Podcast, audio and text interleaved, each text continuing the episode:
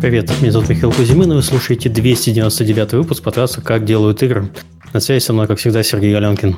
Всем привет. Э, мы поговорим сегодня про технические собеседования. У нас хорошие гости, э, и мы перейдем к ним сразу после рекламы. А напоминаю, что если у вас возникло желание поддержать наш подкаст, можно это сделать с помощью системы Patreon или подписаться на э, наш канал на YouTube платно. Спасибо всем тем, кто продолжает это делать на регулярной основе. А также наш подкаст выходит при поддержке наших спонсоров, и наш генеральный спонсор – это компания Game Insight. Э, Game Insight – это лучшие хардкорные игры, Tycoon и Hidden с суммарной аудиторией более 350 миллионов игроков. Также это крутейшая команда R&D, получающая доступ ко всем топовым технологиям и возможностям разработки. Создавая игры с нами, не выходя из дома, на сайте jobs gameinsight.com и если вдруг подходящей вакансии не нашлось или есть классные идеи, пиши на dreamjob.gameinsight.com или смотри, что есть интересного на сайте facebook.com slash gogameinsight. А подкаст выходит при поддержке Завод Games. Завод Games – московская студия разработки игр. Сейчас команда ищет продуктового аналитика. Подробности на сайте завод.games. Еще раз, завод.games.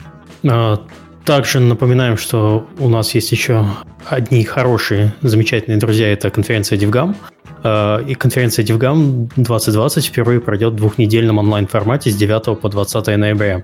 Будет все, что вы привыкли видеть на DevGam, лекции, воркшопы, много нетворкинга, вечеринок даже в офлайне. Но самое главное, разработчики уже подают проекты на игровые активности. Паблик pitch, ревью-сессии и виртуальный шоу-кейс. Э, слушатели нашего подкаста могут воспользоваться специальным промокодом KDI15 и получить скидку 15% на билет типа стандарт и бизнес. Окей, давайте перейдем к гостям. У нас э, в гостях Петр Леонтьев, основатель э, Питер Леонтьев э, Game Tools. А, всем привет. И Максим Равицкий, э, Technical Lead э, Social Quantum. Всем привет. Uh, ну, давайте наверное, начнем с того, как вы попали в индустрию и чем вы здесь занимаетесь. Uh, давай начнем с Петра по алфавиту. А, хорошо, да. Ну, меня зовут Петр. Э, вот, я в игровой индустрии уже примерно 5 лет, с 2015 года. Я начал вообще знакомиться с играми с моддинга карт для Warcraft 3. А у них был прекрасный скриптовый редактор. Мы с другом делали карты в нашей деревне. вот, я делал логику, он делал uh, level дизайн и э, синематики и сюжет. Мы сделали компанию, выпустили, а потом начался университет, поступили. Я поступил на математика, начал, э, потому что хотел делать очень сильные игры. Читал журнал «Игромания», э, отучился... Подожди, подожди, а ты сказал, что ты делал компанию и выпустил ее. В, как, в каком виде? Локально, в, де, в, в деревне. Там, где я рос, да. Ну, там играли люди в Warcraft 3, да. Все деревни играли в твою компанию. да, все, ну, играли. Петр первый парень на деревне был. А, вот. Дальше, естественно, я поступил в университет, поучился там на математика, а, подумал, что игры это для детей, и э, ушел в биоинформатику в магистратуру, потому что думал, что ну, наука это серьезно, игры это нет. Вот. Но Потом разочаровался ближе ну, к... Так и есть на самом деле. Э, разочаровался к концу магистратуры э, и бросил ее, пошел работать в мобильную студию питерскую Panoramic, делать э, бэкэнд для мобильных игр. Э, э, поделал ее примерно год, полтора, и хотелось уже чего-то такого более близкого к играм, к играм а не просто черный ящик делать. И Э, на тот момент уже Unreal был год как бесплатный, это был 2000, кажется, 16 год, что ли, или, э, да, 2015 даже или 16 я не помню, вот, и э, начал, мы с друзьями, э, не с друзьями, точнее, я нашел ребят на gamedev.ru, и мы начали делать свой такой проект мечты, русский Fallout, который, э, как бы, вот начался как действительно проект по выходным, мы начали, взяли Unreal, сделали на нем первую демку, я бросил работу, переехал из Питера э, в Москву, вот, и мы начали на, на свои деньги там с ребятами делать игру игру, сделали, пошли на DevGam, показали демку. Вот. Ну, чтобы быть коротким, э, за два года разработки э, мы потратили все деньги, мы сделали игру, выпустили на Steam, не нашли инвесторы, э, продали 2000 копий, и на этом все. Конец. И нужно было дальше идти, потому что кушать-то хотелось. Далее я попал в 1С, это на проект Kings Bounty 2. Вот, кажется, у вас недавно были гости оттуда. Kings Bounty 3. Да, а, да, окей, да, два. Да, два, да. да, вот. И э, там я занимался разработкой игровых инструментов для других, ну, разных отделов. Вот мне очень сильно понравилось, потому что, ну, это не просто там работа с программистами, это работа с очень разными людьми, креативными, и они все всего хотят, и, и часто хотят другую игру, не ту, которую ты делаешь. Вот, это... Э, я позанимался этим какое-то время, но душа просила больше от разработки э, инструментов игровых и вообще технологий, еще и AAA геймдева, еще и английского языка, и поэтому я начал собеседоваться в такие компании, э, начал там с Ubisoft, э, пошел в Playground Games, пособеседовался, был в студии, которая Google DeepMind, они тоже там с играми кое-что делали, и пособеседовался в Rockstar. Так получилось, что я много где получил оферы, принял офер от Rockstar, поехал туда, это было в э, конце предыдущего года в Шотландии, в Эдинбургский офис на разработчике игровых инструментов. А, поработал там месяц, э, очень сильно разочаровался в том, что, что я хочу и, и что я не хочу. А, ушел оттуда через месяц, вернулся в Россию и а, начал заниматься чем, тем, чем занимаюсь сейчас. Это разработка игровых инструментов. У меня были некоторые контакты и клиент, заказчики предыдущие там по фрилансу или по каким-то мелким проектам. И, Слушай, а можно тебе тут немножко да. прервать? Я так понимаю, у многих слушателей сейчас брови немножко вверх полезли, ты отказался от работы в Rockstar. А можешь поподробнее рассказать, что, что не так-то?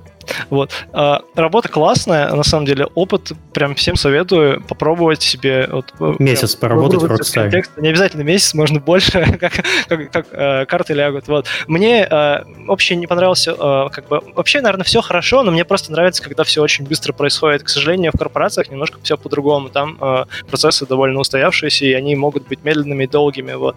Это немножко мне не подходило, я больше как-то привык работать со стартапами или ну, подобными э, культурами, как бы рабочими. И, ну, пришлось после этого как бы сделать выбор. За месяц в Rockstar мне кажется, даже познакомиться со всеми коллегами не успел бы.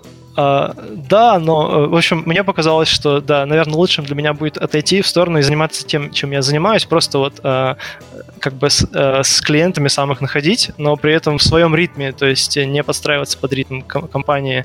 И, ну, я думаю, такой шаг был хороший все-таки, потому что сейчас мне очень нравится то, что я делаю, то есть, ну, вот, я, вернее, точнее, в компании, в которой я работаю, точнее, точнее в компании из одного человека, там, сейчас мы делаем, ну, тузы, игровые технологии, технологии, там работаю с ребятами из Америки, с э, Канады. Э, для них мы, э, с одними мы делаем стриминговые протоколы, с другими мы делаем системы менеджмента ассетов, что является большой проблемой в многих проектах. И это прям круто и здорово, и ритм тот, который, который нужен. То есть хочешь сделай больше, хочешь сделай меньше. Вот. И я не сильно завязан на какие-то корпоративные особенности. Ну, вот так, наверное, могу сказать пока. Да. То есть твоя компания носящее твое имя, Game Tools, э, это компания, которая делает э, инструментарий для разработчиков игр. А, да, и связанных с этими областями, да. Это middleware, например, это в том числе э, там кроссплатформенное приложение для манипуляции данными. Это не обязательно игровые, то есть это, ну вот это скорее в Unreal Engine контексте, но то есть как может быть связано с играми, так и близко к этому, да, с технологич... ну, технологической а, стороны. Слушай, да. то есть ты пляшешь от заказа или сам что-то делаешь, а потом это предлагаешь а, э, другим студиям? Я стараюсь 50 на 50, потому что нужно что-то кушать, вот, а еще нужно что-то э, свое делать, чтобы развивать продукты. То есть чем это удобен, такой способ работы, можно знакомиться с э, людьми, и иногда такое бывает, что человеку нужно там написать, не знаю, симуляцию, например, чего-то, одежды, и ты хочешь этим заниматься, и вот может и хороший момент для коллаборации, когда тебе и платят, и ты занимаешься чем, тем, чем хочешь. То есть, ну, угу. это вот э, такой вот путь сейчас у меня. Окей, Слушай, понятно. А нет такого ощущения, когда ты работаешь на себя, что ты работаешь 24 на 7? А, нет, я стараюсь себя ограничивать в плане, что вот есть рабочее время, есть личное время, потому что очень легко заработать, очень легко на удаленке сейчас. Это прям боль, наверное, такая, да. Я думаю, это больше, ну, вообще общая проблема удаленки, что некоторые люди не могут остановиться от работы. Вот у меня коллеги постоянно задерживаются, и саму иногда вот сидишь, сидишь, а потом смотришь, блин, 9-12 часов вечера, и такой, ё-моё, где мой день? Да. Мне вчера вечером в 9, по моему времени, в 9 вечера Ничепорчик звонил, и мы с ним час по телефону говорили. Это Миша, это Миша у вас офисы всего на двух континентах. Добавить да. Китай или Корею, ты поймешь, что такое 24 на 7. Нет, спасибо. Алекс, если ты меня сейчас слышишь, не надо нам в Китай, не открывай офис в Китае, спасибо. А, Максим, расскажи ты про себя, как ты попал в индустрию, чем ты занимаешься? А, хорошо, ну, моя история на самом деле банальна. А, игры я полюбил с самого детства. Первая игра у меня была Morrowind. А, я также начал заниматься моддингом, вот этом тестом. За сотку? Нет, а, я покупал компьютер, когда у нас там давали диски сразу с играми. Там была стратежка какая-то на какой-то китайский-японский манер, там, по Battle Realms про самураев и ниндзя. А, и Morrowind. Вот. А, и, собственно, меня Morrowind очень сильно затянул. Я до сих пор считаю это лучшей игрой в моей жизни. Иначе больше мой ее. А, с этого начал, начал мой геймдео. Ну, мне было тогда совсем мало лет, наверное, я учился где-то в третьем классе, около 10. А дальше начал развиваться на курсах программирования для школьников, а потом также карты Варкрафта разрабатывал, было дело любительское мое. А, после этого еще помню был э, журнал как раз Игромания, 2006 год, там вот Рагнарок был, ключи, клиент э, скачал, поиграл и затянул. Все, я решил для себя, что рано или поздно сделаю ММО. Вот. А, и начал идти к этой цели, собственно. Поступил потом в университет на программную инженерию, занимался программированием, пытался связать все свои курсовые дипломные работы также с геймдевом. Потом уже, когда скажем так, закончил бакалавриат, а, меня а, друзья-одногруппники позвали работать вот как раз-таки в Алавар Stargaze. А, там я, на самом деле, очень много, очень много опыта приобрел, разрабатывал и на кастомном движке наши казуальные игры, которые Алавар выпускал. Подожди, а, это, это в Новосибирске получается? Нет, нет, это все в Барнауле. Именно... А, Барнауле, окей. Да, э, там. Просто мне до сих пор у меня почему-то Алавар, это там Новосибирск и все, у них же было, видимо, больше студий. Я что-то уже пропустил этот момент. А, да, там была студия барнаульская, а, называлась сначала Stargaze, потом стала а, Alavar Stargaze, потом уже полностью перешла в структуру компании Alavar. Ну, вот, mm-hmm. Это такая там история. Опыта приобрел я там на самом деле очень много. Путь был от кастомного движка местного, где мы портировали хоги и делали их под мобильные платформы и Mac. Ну и, собственно, Windows практически на все. Даже, помню, коллеги делали на PS3 Хок. Не помню название, помню, до тысячи дверей. Да, а потом уже решили перейти на что-то более такое рыночное. А, ребята начали делать игры на Unity. А, я был в команде портирования, я портировал проект Gliaf сначала под Xbox, это такой э, диблоид на Unity. А потом уже, когда а, местная, ну, скажем так, у нас было две команды портирования и разработки, вот э, вторая команда уже выпустила Beholder. И мы начали портировать Beholder под вообще все платформы, там и под Switch, и под плойку четвертую, и под Xbox, и под мобильные, там, Android, iOS. Но по только не портировали, даже, по-моему, под Facebook uh, Game Room когда-то тогда выходил. Вот. А потом начали разрабатывать игры на Unreal. А, это был у нас Battle Royale проект Watchers. С середины проекта я решил, что мне не подходит уже текущее место работы по там, соображениям тем, что я устал в Барнауле сидеть, э, хотелось чего-то большего. А, мне предложили поработать а, в VR-компании Codraptor. Я туда перешел в качестве миду-разработчика. Мне вообще было интересно, что такое VR. Я поэтому решил перейти. А, поработал там около года, а, поняв, что... В каком это году было? В каком это году было? Ты так, сейчас... VR занялся? Сейчас надо, надо, надо открыть. Это был, а, наверное, 2018 год, где-то начало 2018. Угу. Вот, я вообще не знал, что такое VR. У нас вот, в Руле вообще не было практически ни у кого. И любопытство, скажем так, взяло надо мной вверх. Вот, поработал я там год и понял, что от VR меня тошнит в прямом смысле. Ну, то есть вестибулярка у меня не та, чтобы разрабатывать VR. Ну, вот как-то так. Было очень... Это буквально тошнит от работы, это вот про разработчиков VR, да? Да, ну не у всех, кстати. Вот у меня, когда я работал, коллеги очень долго сидели, там по несколько часов, и им было комфортно. А у меня прям вот очень плохо, и голова потом болела, работать было невозможно. Вот. А, собственно, в Кодрапторе я начал с медла, а потом а, начальство решило повысить меня до лид-разработчика потому что э, компания была достаточно молодая, в процессах э, мало кто разбирался, и единственный, у кого был корпоративный опыт, вот, скажем так, разработки продукта с нуля, и вообще, в принципе, э, я видел, как продукты разрабатываются, какие там процессы у них есть, и решили вот так. Давай-ка, Максим, будешь ты у нас э, техническим руководителем. Вот. После того, как, собственно, я понял, что уже не могу сидеть в этом шлеме, меня тошнит, э, я решил э, попробовать себя уже мобильной разработки а, и попал в компанию Social Quantum на проект а, зомби-шутер. А, это был очень интересный опыт. Ребята разрабатывают очень крутой продукт, на самом деле, там очень, очень красивый, прям консольный опыт хотят на мобилке завести. Вот, небольшая реклама, скажем так. Вот, после этого у нас еще один проект Match открыли и э, приняли решение, что надо искать еще, скажем так, лида, и мне предложили также эту должность. И, собственно, я не отказался. Сейчас э, разрабатываю, собственно, мобильный матч 3 с невероятно крутой графикой, невероятно крутым сеттингом. И это единственный матч 3, который мне нравится, на самом деле, что, что интересно.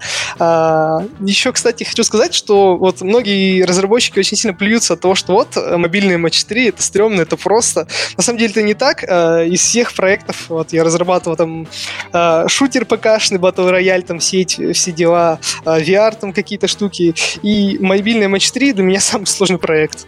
То есть он даже технически сложен. А что, если конкретнее? А, на самом деле, э, первое, э, что именно в нашем проекте сложно, это завести очень крутую графику. То есть у нас прям очень сильно mm. на графику упор. Ну, это типичная проблема мобилок. А, ну, план, планка по матч 3, чтобы народ в него играл, это прямо, она сейчас очень высокая. Да. Требованиям.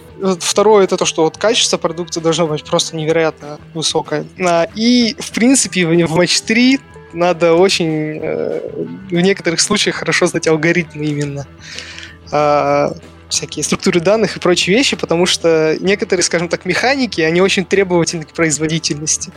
Что, допустим, у нас есть поле, да, и надо в этом поле там какой-нибудь игровой бустер, который по определенному алгоритму считает что-то, да, а, там, допустим, максимальное, чтобы количество очков получить, а чтобы максимальное количество очков получить, у тебя полный перебор вот этой матрицы всех клеточек очень много может занять. Вот. И приходится придумывать всякие крутые алгоритмы, там, что-нибудь на уровне там, олимпиадного программирования периодически такое может возникнуть. Окей, хорошо. Все, с гостями мы познакомились. Давайте перейдем к теме нашего подкаста и начнем мы с, с объяснения того, что же такое вообще техническое интервью и зачем оно нужно, и как э, и что происходит, когда люди с ним сталкиваются. А, ну, давайте, наверное, я начну. Ну, во-первых, э, люди ищут людей и как бы хотят найти себе э, хорошего коллегу, с которым хочется э, работать и разрабатывать продукт. Ну, и в то же время, чтобы человек разбирался в той области, в которой, ну, на которую его, собственно, ищут. Потому что зачастую бывает так, что на собеседованиях э, могут спрашивать совершенно не подходящие к допустим, текущей работе вопросы, и это может смущать некоторых людей. Вот. Э, хотелось бы просто, чтобы э, было понимание того, что именно нужно, и люди э, обычно это в вакансиях указывают. Ну, я могу сказать, что э, когда первый раз человек сталкивается с техническим интервью после университета, э, он может впасть в большой-большой ступор э, насчет того, что вообще происходит и что от него хотят. Потому что зачастую хотят, как Максим сказал, то, что расходится с реальностью. То есть э, это задачи, которые э, ну, человек, который приходит в игровую индустрию э, и, собир... и будет делать, они совершенно не похожи на то, что у вас спрашивают, и, и скорее всего, ну, это даже может быть сложно объяснить, но тем не менее, это вот тот э, первый эффекты, думаю, которые стоит ожидать, если это мы говорим про техническую позицию, ну вот именно техническое собеседование. То есть вопрос, если будут про какие-то непонятные алгоритмы и еще попросят написать на листочке, то на работе же придется разбираться с существующей системой, вот, э, там в стиле, как работает, ну вот в моем примере, бэкэнд для мобилки, там, э, включая фронтенд, хотя про это вообще никто ничего не говорил, и э, это как бы, ну, наверное, это такая суть интервью, с чем придется столкнуться, с такой реальностью, как оно есть. Вот просто. А вообще, ну, мне кажется, техническое интервью это как бы, вот если рассматривать с точки зрения того, кто нанимает или ищет себе какого-то, какую-то коллаборацию, это человек, который нужно найти человека, который умеет что-то делать, дать какую-то тебе ценность, там, э, ну, вот value, да, получается, ты пишешь какую-то там сложную игру или алгоритм, и ты хочешь найти человека, специалиста, который вот, наверное, это делал или что-то похожее, вот, и, и думаю, вот в этом, наверное, ставить как основную цель интервью, вот, да. Ну, кстати, вот ты упомянул про э, студентов, недавно выпущенных из вуза, и людей, которые могут переживать. Э, на самом деле, а, да, люди переживают, и я думаю, что если вы, допустим, собеседуетесь на позицию там джуниор-разработчика, а, сильно не стоит переживать, потому что в первую очередь а, обычно на техническом интервью такого уровня спрашивают не только знание программирования, а в основном то, как человек ориентируется в принципе в какой-то новой области, насколько он обучаем и насколько он хорошо с коллегами, допустим, совместим, скажем так. Вот, потому что бывают такие ситуации, когда люди просто вот в упор друг друга не слышат, и хобби команда работа энергии.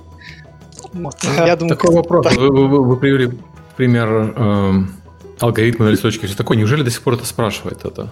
Uh, увы, это встречается. То есть это особенно распространено в СНГ, но это, к сожалению, такой архаизм, ну, это личное мнение, но, вот, но это встречается, да, и бывает очень странно. бывает, что, ну, вот есть примеры из личной практики, когда uh, когда еще активно ходил по собеседованию, там давали два листа А4 с вопросами, там, 12 шрифтом, и как бы, ну, и отвечать нужно было в присутствии всех, там, наверное, всей компании, потому что она была маленькая. То есть, ну, это, да, бывает, и это смешно.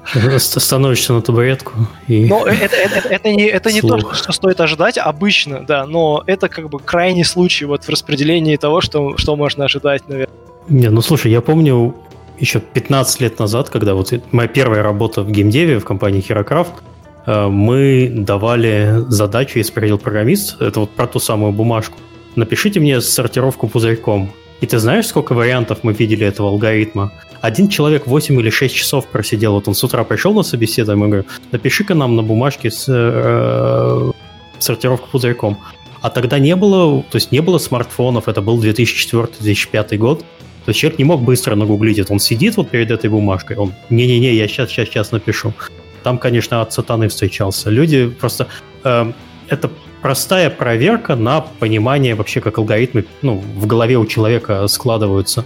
Потому что ну, сортировка пузырьком, это у нас в какой-то момент у нас в подкасте был вообще мимас, там, еще когда мы mm-hmm. только-только это начинали.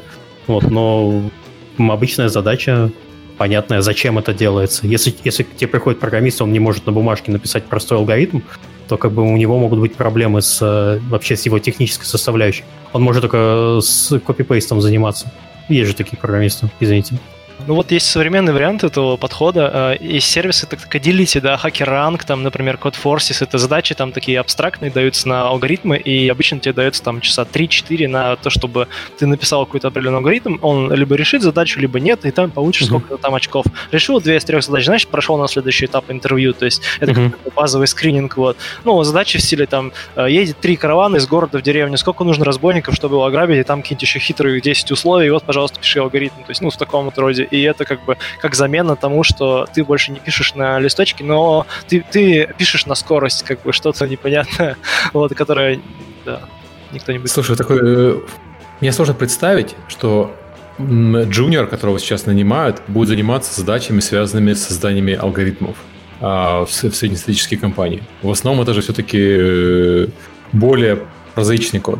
Э, я могу сказать, что да, то есть обычно ну, работа не связана с написанием алгоритмов э, вот, высокопроизводительных. Ну, общие алгоритмы, да, там проверить, там, не знаю, есть ли у меня такой-то предмет, там, условно, mm-hmm. там, что-то там поискать, карту, там, не знаю, составить а, а, пути это на уровне к другому, такое вот базовое, да, но не что-то сверхсложное, что иногда зачастую, ну, то есть на собеседовании бывает это спрашивают, да, и это, конечно, ну, то есть совсем расходится с тем, что на, на практике происходит.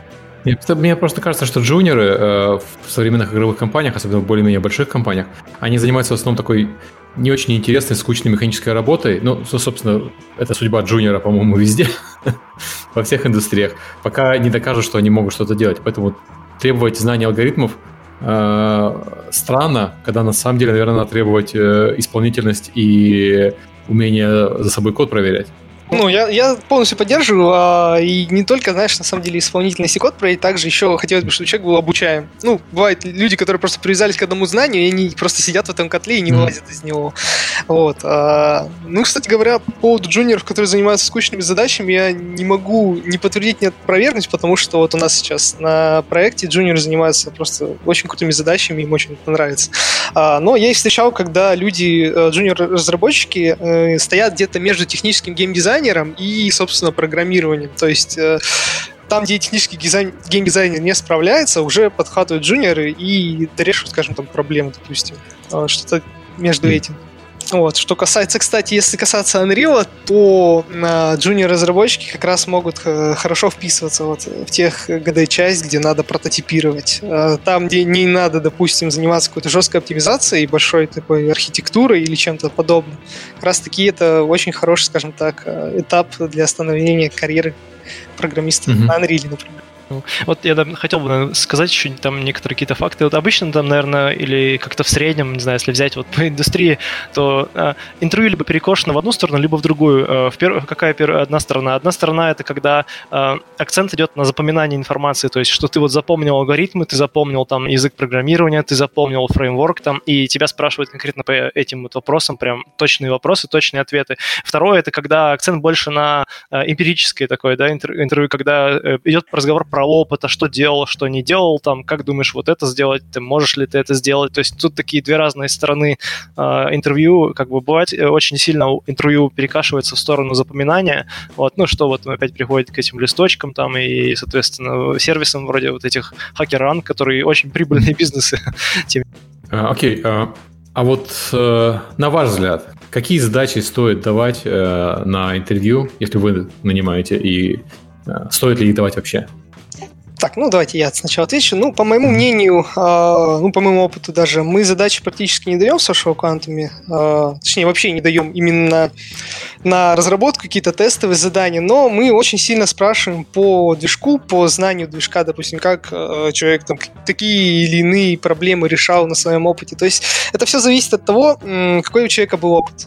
То есть mm-hmm. он вот рассказывает, допустим, вот решал там проблему э, сетевого движения персонажей. Естественно, начинаем глубоко спрашивать, типа, а как ты решал, что делал, какие там а, проблемы там у тебя были и как ты их решил. Из этого можно на самом деле очень много узнать про то, как человек выстраивает архитектуру, какой он там код пишет.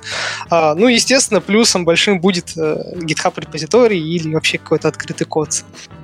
Ну, и я вот в плане интервью, какое у меня мнение сложилось, что лучше всего это когда вопрос идет про опыт. То есть вот когда, если человек хочет программировать, наверняка он что-то делал там в свободное время или как-то вот там в перерывах между работами, он сделал какой-то мини-проект там, или может по нему что-то со времен университета интересное сохранилось. Он может про него рассказать, а вы можете про него спросить э, как бы там детально, там, как то сделано, как это сделано. То есть вот, то есть вопрос, э, здесь вопросы, э, то есть скорее суть не в том, что человек пришел на собеседование, что-то запомнил, а ты у него как бы спросил, и он тебе сказал да, и ты сказал да, и вот и конец. Вот, ну, то есть, а именно что вопрос идет как бы э, э, фактически нет точного ответа, можно только рассказать, как ты решил задачу, то есть, но не э, ты не можешь это запомнить, то есть это просто индивидуально на каждый проект, на каждый там код, который человек писал, вот это его опыт, да, вот. Я просто по своему опыту мысли технических людей, именно я собеседую не так часто, есть, конечно, но не так часто. В основном собеседуем людей, которые на, э, на стыке между техническим и специальностью менеджмента. И, как правило, мы всегда спрашиваем о том, что человек делал и что было, как он это сделал, какие были проблемы, с чем столкнулся, что он оптимизировал, что пришлось убрать э, по итогам, что он узнал. А второе, я по себе заметил, что очень помогает даешь человеку прямо текущую задачу, которая у нас сейчас есть, и говоришь, вот так и так, вот, вот есть такая проблема, как бы ты ее решил? Понятно, что мы не ожидаем, что человек за полчаса, за час решит эту задачу. Но интересно понять ход мыслей. Вот с какой стороны человек начинает поступаться к э, задаче, к которой мы сталкиваемся. Да, это да. на самом деле очень хороший подход. А, и даже если вот в контексте Андреева спрашивать вот э, технического специалиста, мы часто тоже такое делаем, типа вот у нас есть какая-то проблема, как бы ты ее решил, mm. да?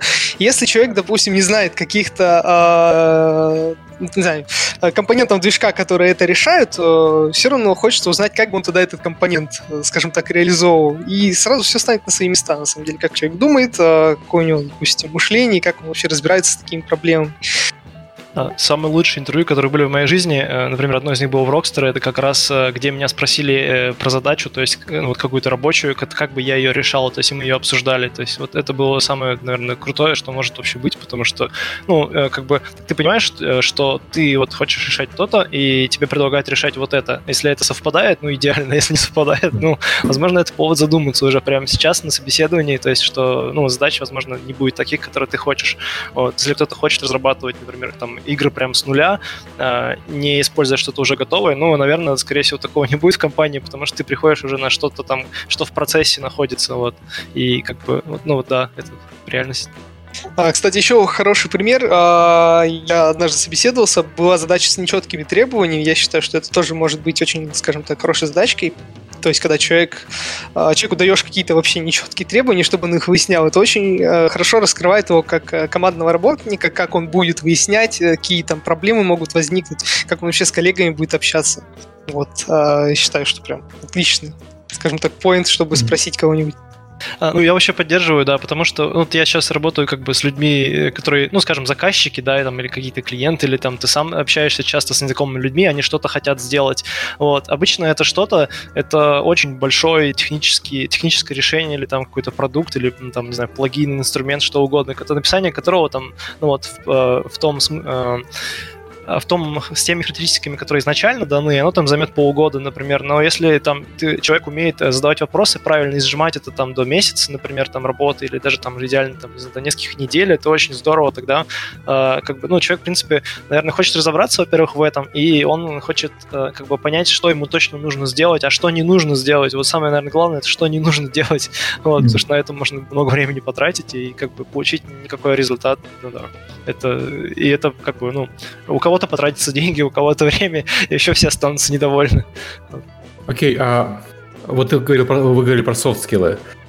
Наверное, эм, перед тем, как перейти к софт-скиллам, как вообще, э, на ваш взгляд, идеально выглядит идеальная структура собеседования? Сколько людей собеседует человека, сколько времени это занимает? То есть, по нашему опыту, это никогда не вкладывается в один этап, это никогда не вкладывается в одно собеседование. Это вот как, знаете, в стринку через строй прогоняли людей. Вот, вот выглядит примерно так, по-моему, в последние годы.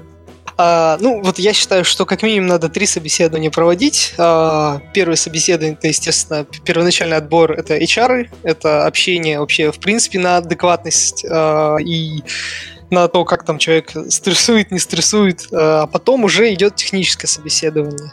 То есть человека, когда он уже отвечает на технические вопросы, общается с командой, а, если требуется. А, я думаю, на техническом собеседовании, по моему мнению, больше двух человек это уже перебор, потому что я считаю, что достаточно иметь а, руководителя его непосредственного, который будет в случае успешного прохождения собеседования, и какого-то из коллег.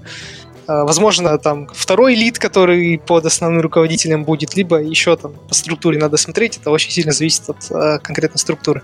Вот, и последнее собеседование, я считаю, должно быть а, именно с руководителем проекта, будь то там project менеджер либо product менеджер, а, то есть человеком, с которым он по, скажем так, второй приоритет будет иметь по самому большому взаимодействию в команде.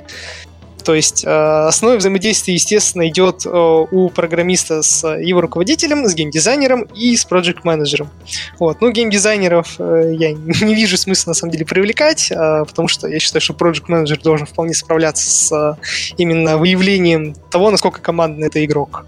Вот. Я считаю, вот, собственно, три этапа вполне подойдут. Три, три этапа, интересно. А, Петр, как ты считаешь? А, да, я, я думаю, что а, ну вот я сейчас сужу больше с точки зрения, допустим, такой контрактной разработки. Мне кажется, что это, конечно, не всегда возможно, но лучше всего, когда человек, который хочет вот, э, предлагает там решение, да, или он вот, как сотрудник, там, как кандидат, точнее, приходит, а, он общается непосредственно с человеком, с которым он будет работать, то есть вот сразу, то есть, ну, и человек этот его спрашивает, э, ну, не, не сразу вот там, не экзамены ему устраивает по техническим вопросам, а спрашивает, что, зачем ему это надо тоже, то есть вот почему ты хочешь заниматься там, не знаю, написанием там анимации для персонажей, например, почему это тебе вообще интересно. И как бы, ну, если человеку, допустим, это на этой неделе интересно, а на следующей неделе уже нет, то, ну, такой тоже интересный вопрос получается. Я думаю, что, в общем, тогда нужно общаться э, техническим э, специалистом, техническим специалистом, а скрининг не обязательно должен осуществлять HR. Здесь можно его осмотреть по резюме, потому что человек вообще делал. То есть, ну, я, как у меня подход такой, что если э, человек в этой индустрии, ну, наверное, что-то делал помимо того, что он где-то работал, то есть он может что-то показать и что-то рассказать. Может, у него есть блог, может, у него есть там проект какой-то, какой-то проект, или он там где-то выступал, или где-то он что-то писал, статью. Вот, это... В подкаст это, приходил. Ну, вот. Чертило это такое. Базовый скрининг, который, мне кажется, ну, может там часто сам за себя говорить, ну, то есть уже вот проходит человек на этап, когда нужно более предметно пообщаться про задачи, да, вот так что, мне кажется, кажется, идеально, наверное, даже э, э, один-два, то есть не больше. Третий, возможно, там уже про деньги и про а, культуру там компании, если это необходимо согласно корпоративным стандартам. Mm. Вот, ну вот где-то так. Интересно. У нас э, на самом деле схема гораздо более сложная. Возможно, потому что компания большая, возможно, потому что это конкретно наш подход. У нас сначала идет скрин, который проводит HR, ну просто это не сумасшедший ли человек. Вот. Да, проверка на городского сумасшедшего. Просто да, в геймдев это, обычно это... много таких приходит. Ну, бывает такое. Понятно, что ты проверяешь, проверяешь по резюме, э, HR проверяет по резюме сначала, потом они HR быстро созванивается с человеком, 15-20 минут поясняет. Действительно, не, ну, банально, э, э, тот ли он, за кого себя выдает, не сумасшедший ли, можно ли что-то планировать. И после этого, вот то, что называется, когда человека прогоняют через строй, когда у нас подряд идет 6-7 собеседований получасовых, в каждом собеседовании несколько человек, которые выясняют человека с разных сторон. Но главное, на что мы смотрим, понятно, что у тебя есть люди, которые смотрят на техническую сторону, это право, вот это действительно э, руководитель и, и коллеги. Но еще на что мы сильно смотрим, это на то, насколько человек впишется в коллектив насколько он мотивирован работать э, вот на той задаче, на которую мы его нанимаем и над, над тем проектом. Потому что иногда получается, что технический человек очень сильный, и э, не сумасшедший, и все прошел, но мотивация делать вот именно это у него не очень много. Ему хотелось бы заниматься чем-то другим на самом деле. И иногда это означает, что он нам не подходит, потому что у нас нет ничего другого. А иногда это означает, что он нам подходит, и мы берем его на что-то другое. А иногда получается, что человек хороший, но просто в коллектив не впишется, потому что привык работать в компаниях, которые организованы совершенно иначе. Угу. А, я могу добавить из своего собственного опыта, когда я собеседовался в Google DeepMind, который в Лондоне, там они делают там всякие mm-hmm. штуки типа ботов там для Dota, там, ну, так, такие вот примерно околоигровые проекты.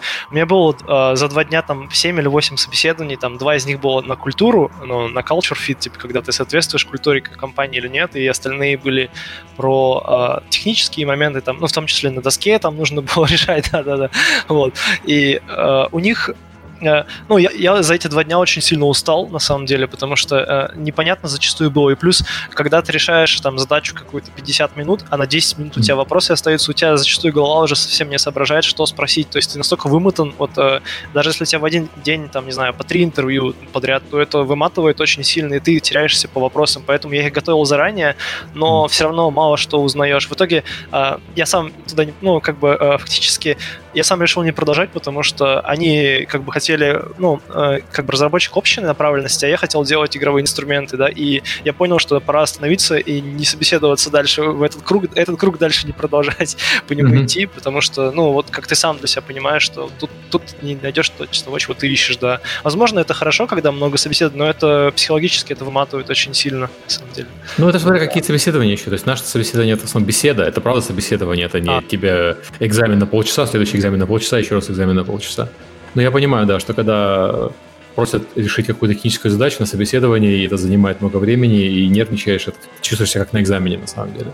Слушай, Сергей, ты сказал, вы проверяете, как э, человек впишется в коллектив. А как вот это понять?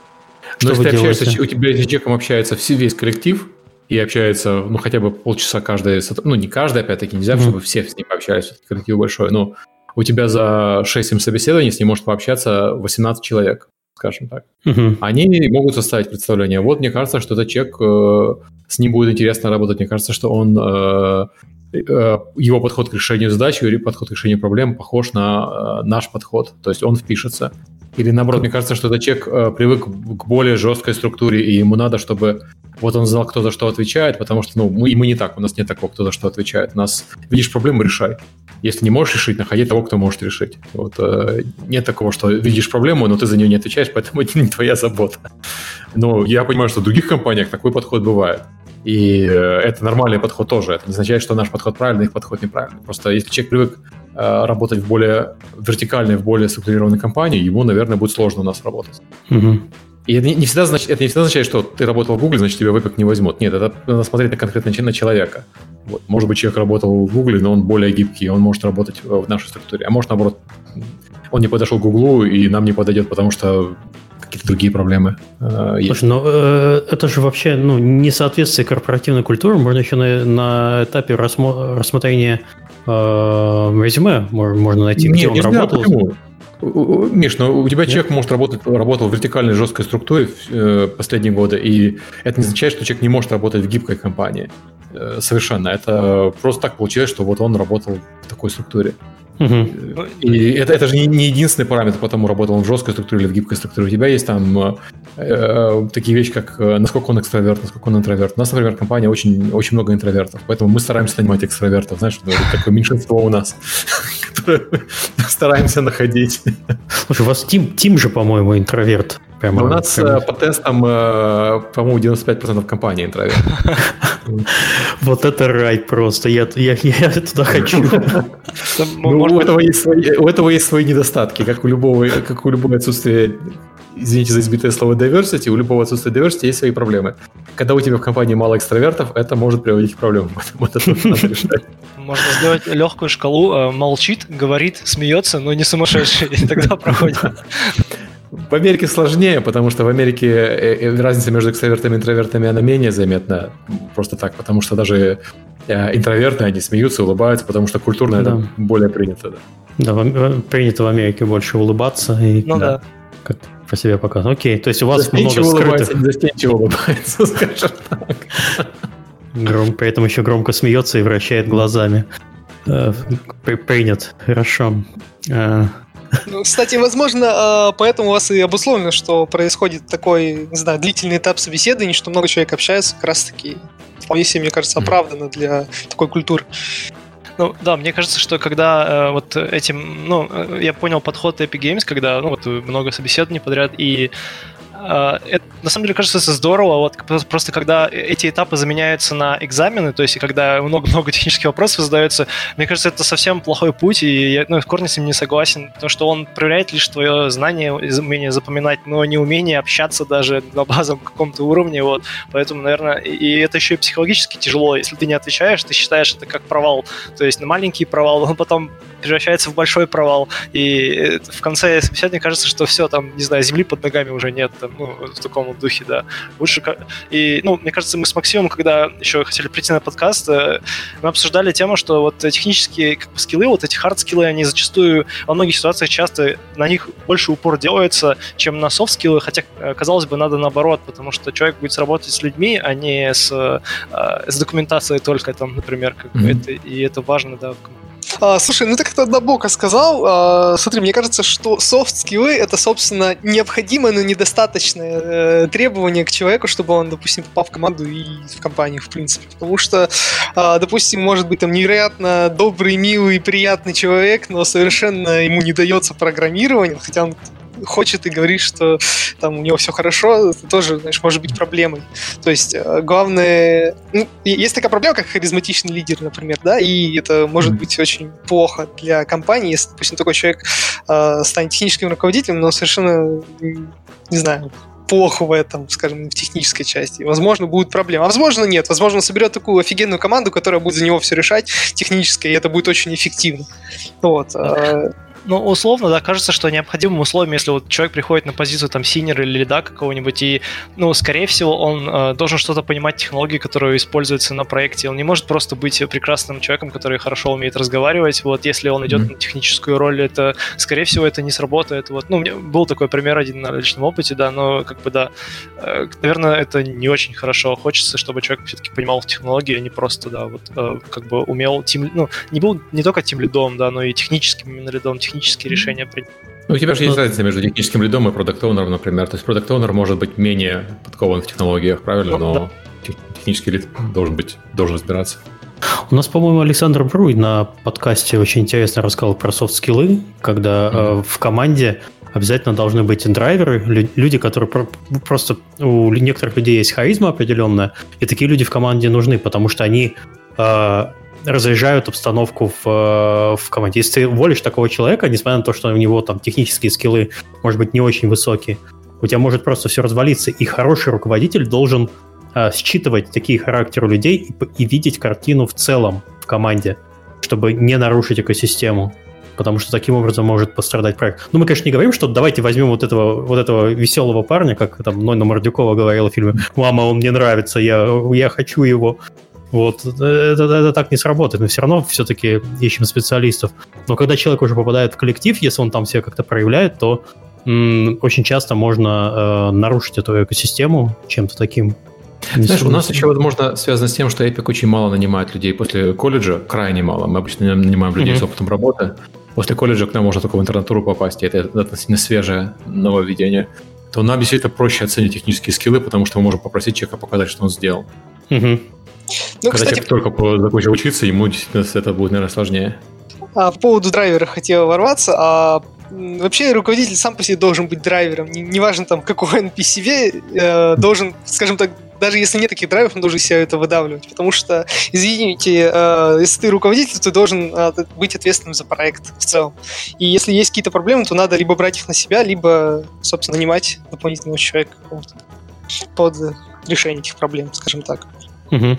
Ну да, возможно, чтобы руководитель, чтобы он был, наверное, успешным, или точнее, чтобы он какую-то пользу приносил проекту, он может еще и быть генератором идей. Может быть, он не а, супер а, много все знает про технологии, которые используются, но он может генерировать идеи, как проверить здесь, как проверить то там. Ну, то есть, главное не приводить проект в состояние, когда а, кажется все уже таким в унынии и опустении, что никто не знает, как какой шаг сделать следующий, как оптимизировать игру вот дальше, там, не знаю, выжить там. Ну, вот, оптимизация, как бы, в общем, она идет хорошо до там последних моментов, там, пока не нужно еще там на 5 FPS поднять там, не знаю, на мобилках или, не знаю, на ПК или под VR. И вот тогда начинаются проблемы или там какие-то а, сложные решения эти технического характера, не обязательно технического, там, контентного, и тогда нужно вот уже, наверное, это, это пушить и додавливать, и тут руководитель очень, наверное, важно, чтобы это понимал, чтобы он умел генерировать идеи, даже если они просто, ну, приводят там чаще всего к провалу, но, тем не менее, это двигает дальше проект разработки. Mm-hmm. Ну, на самом деле, это очень кажется... э, хорошие, извини, Сергей, перебил, э, хорошие люди, которые генерируют идеи, потому что, допустим, может какой-нибудь даже грамотные и хорошие эффективные решения для каких-нибудь там, я не знаю, валидации сетов, для автоматического тестирования, либо чего-то такого. То есть это тоже очень хороший пунктик на который стоит обращать внимание. Мне кажется, что это, это разные вещи. Вот то, что ты сказал, это не, не генерация идей, это генерация решений. Потому что генерация идей, ну, опять-таки, у нас занимается вся компания. У нас нет человека, который сидит и занимается... Вот я занимаюсь генерацией идей. Такого нет. У нас, в принципе, весь, э, все подразделение или вся рабочая группа занимается этим. И потом вся эта, эта же рабочая группа сидит и оценивает, что из этого надо делать сейчас, а что из этого надо делать чуть попозже. Вот мы тут нагенерили. Ну да. Приходят, приходят такие шлеп на стол. Дальше вы уже как-нибудь сами.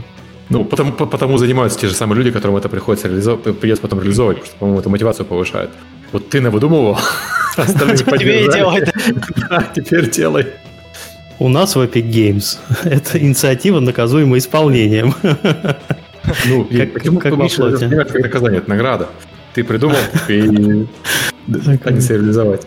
Окей. Вот, вообще, по soft kills э, скорее всего, еще очень важно, помимо того, что ты уточняешь какие-то детали, а, так как ты работаешь в команде, то надо, наверное, еще и уметь э, предлагать помощь другим, потому что вот какая частая проблема встречается в разработке? Ты, э, человек застрял, то есть ты застрял в разработке, не знаешь, как, как что делать. И два варианта, либо сидеть там, продолжать тупить и как бы, ну, то есть пытаться что-то нагуглить, пытаться придумать самим, изобрести свой алгоритм, либо попросить о помощи, то есть ну, ты в команде, и нужно это э, делать. Как это, я думаю, связано с интервью, но на интервью тоже можно если вот в плане ты, э, как э, человек как собеседующий выступает, и он задает какую-то задачу там на рабочую, да, вот как нам считать там звук в 3D-пространстве правильно, оптимально там, ну, или как бы ты это делал, вот, и понимать, что человек, ну, вот он в ступоре, он не знает даже, как начать это, можно спросить там, сталкивался ли вообще с такой задачей, или, например, предложить, мы вот вот так вот делали, ну, то есть рассказать свое текущее решение, то есть не обязательно ждать от человека, что он выдаст все и сразу то, что ты придумал за две недели, человек, скорее всего, за 30 минут на собеседовании это, ну, такого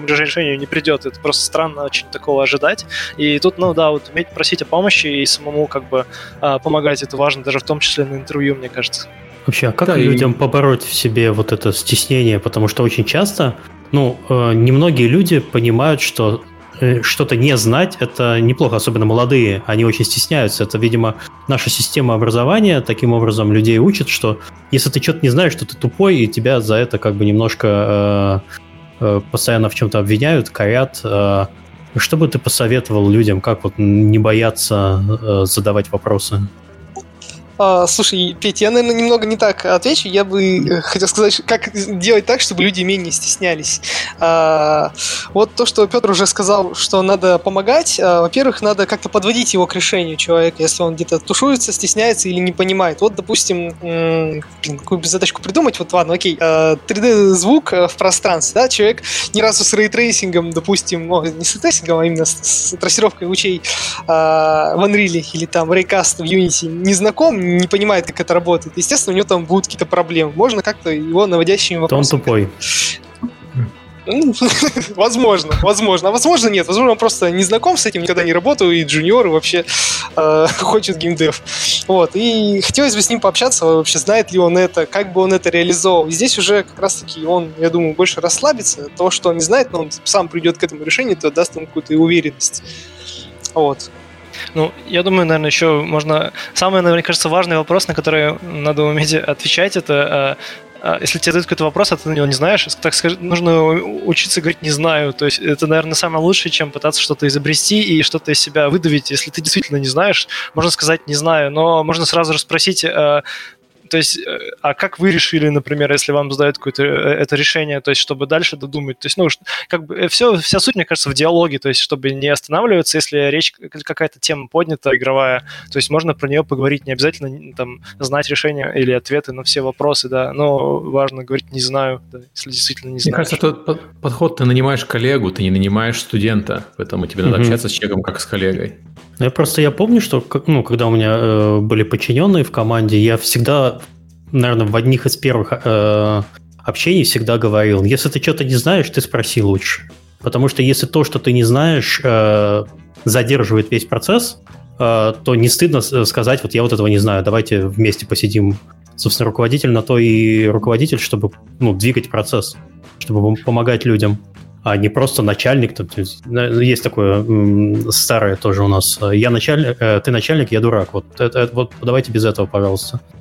Ну вот, э, если более предметно, как ты говорите, вот я могу там взять, например, какую-нибудь кодовую базу там Unreal, да, и кодовую базу там инструментария Rockstar, например, ну, и как выглядит вообще, может, рабочий процесс, э, когда просит что-то сделать, ну, человек просто вот берет, как примеры того, что уже сделано, он ищет это в кодовой базе, например, он ищет это в существующем уже решении, как вот решалось что, то, что я сейчас буду решать, например, или что-то похожее, он может не знать этот ответ, да, и ему нужно какой-то, он это нормально в рабочем процессе э, сказать не знаю, я, но я знаю, где найти, то есть, или там, я знаю, как это решали примерно. И то же самое, мне кажется, нормально делать на, на интервью, да, и как бы, то есть, что, потому что в рабочем процессе говорить на, не знаю, это нормально, никто за этого никого не увольняет, то есть, ну, 99% случаев, но все равно. А, тут у нас в чате люди почему-то говорят про стрессовое собеседование, э, так называемое собеседование по давлению. Я не HR, но мне кажется, что это плохая практика, и я никогда не участвовал в таких э, собеседованиях. Мне кажется, что это не очень правильно, потому что надо понять, как человек будет работать в обстановке более-менее типичной для компании. Если в компании типичная обстановка – это стресс, то это проблема компании, а не кандидатов. И надо решать, чтобы чуть-чуть меньше стресса было а, в работе, Слушай, чем пытаться найти По-моему, Сергей, Сергей, Сергей Волков любит стрессовые собеседования. У нас был несколько раз в подкасте. Вот они в 1С любят так людей немножко сразу бац, лицом в, в стресс погружать. Очень рискованные собеседования, потому что статьи на ДФТФ выходят неприятно. Да-да. Ну и даже не только статьи неприятные, просто ну, если у вас работа всегда такая, что вам нужно человека проверять на стрессоустойчивость, у вас постоянно стрессовая работа, то это больше говорит, а, говорит о вас как о компании, чем о кандидатах, которых вы пытаетесь нанять.